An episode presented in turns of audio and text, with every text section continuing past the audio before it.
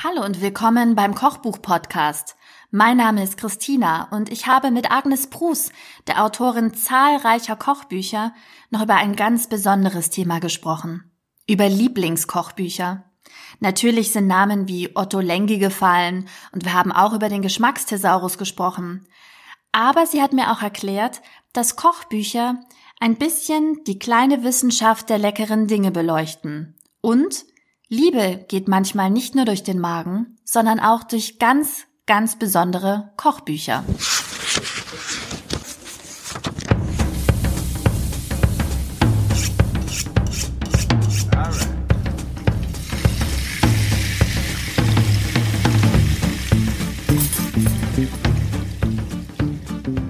Holt sich jemand, der auch selber Kochbücher schreibt, seine Inspiration her? Und welches Buch wird immer wieder aufgeschlagen, wenn es was zu Hause zu essen geben muss? Mhm.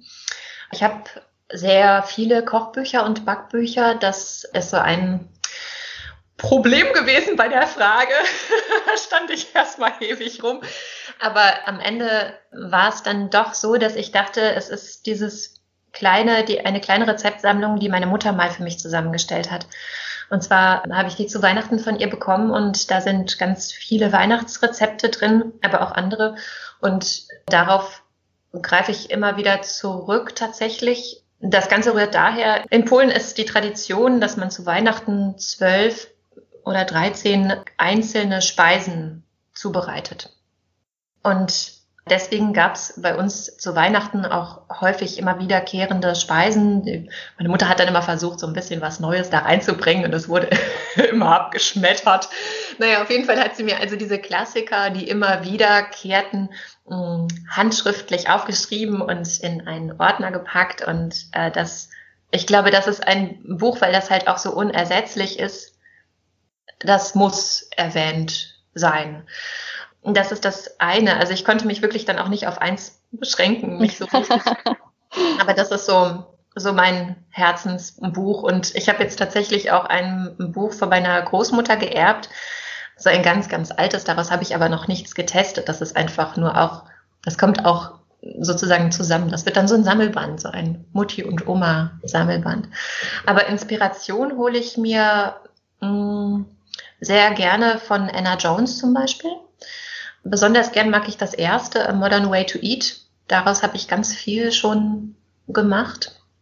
Otto Lengi ist einfach, muss für mich immer mit schwingen. Also ich muss, ich muss immer wieder reingucken. Und, und ich habe auch schon ganz viel gemacht. Ich mag gerne diesen Überraschungseffekt, den manche Zutatenzusammenstellungen bringen. Das finde ich sehr erfrischend.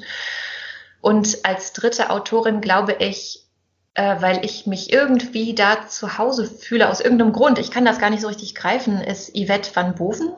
Das ist immer so eine Atmosphäre. Also ich, ich glaube ihr das. Ich nehme ihr das alles ab, was sie da schreibt. Das finde ich ganz wichtig. Das Bücher, das sind auch drei so Autoren, die denen glaube ich, was sie da schreiben. Ich glaube genau, dass sie diese Speisen toll finden, dass sie die ausprobiert haben, sich selbst überlegt haben und für wertvoll empfinden. Also so, das ist so eine Authentizität, glaube ich, ist immer wichtig.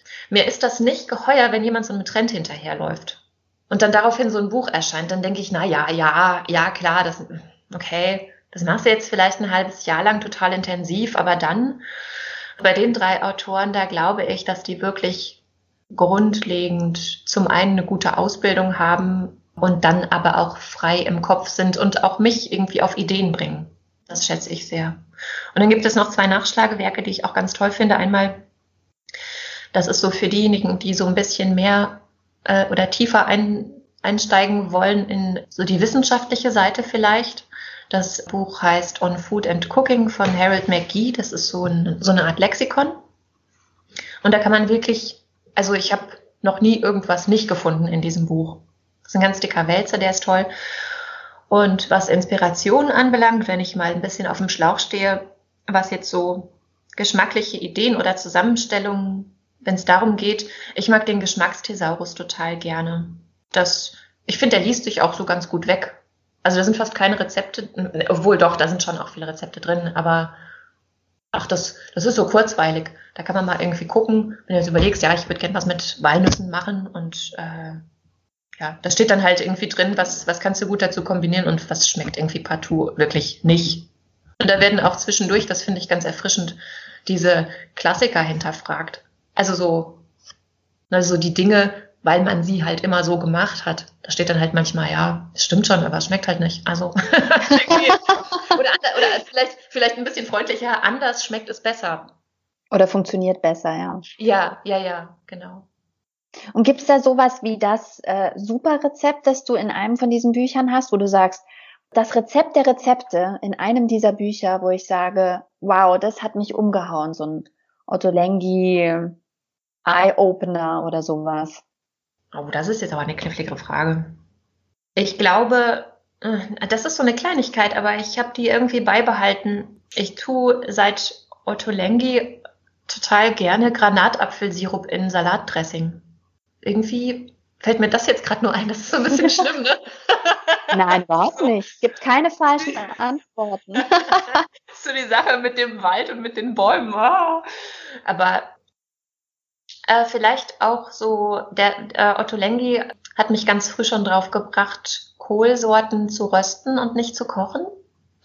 Also das genussvoll vegetarisch, ich weiß gar nicht, ich muss mal gucken, von wann das ist, aber das gibt's ja schon auch echt, echt lange. Weiß ich nicht, weiß ich nicht, sehe ich nicht. 2010. Ja, ich meine, Foodblogs sind auch schön. Ich mag, abgesehen, also ich liebe Bücher. Einfach, ich habe die gern in der Hand. Aber so zwischendurch mache ich auch so eine Schlagwortsuche einfach. Und da freue ich mich über, über das etwas mehr an Text, wenn es ein guter Text ist, zu den Gerichten. Ich finde, da kann man auch häufig was dazu lernen. Das mag ich immer gerne.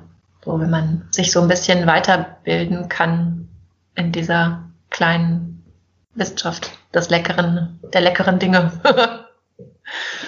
Danke ich dir. Vielen Dank. Sehr gerne.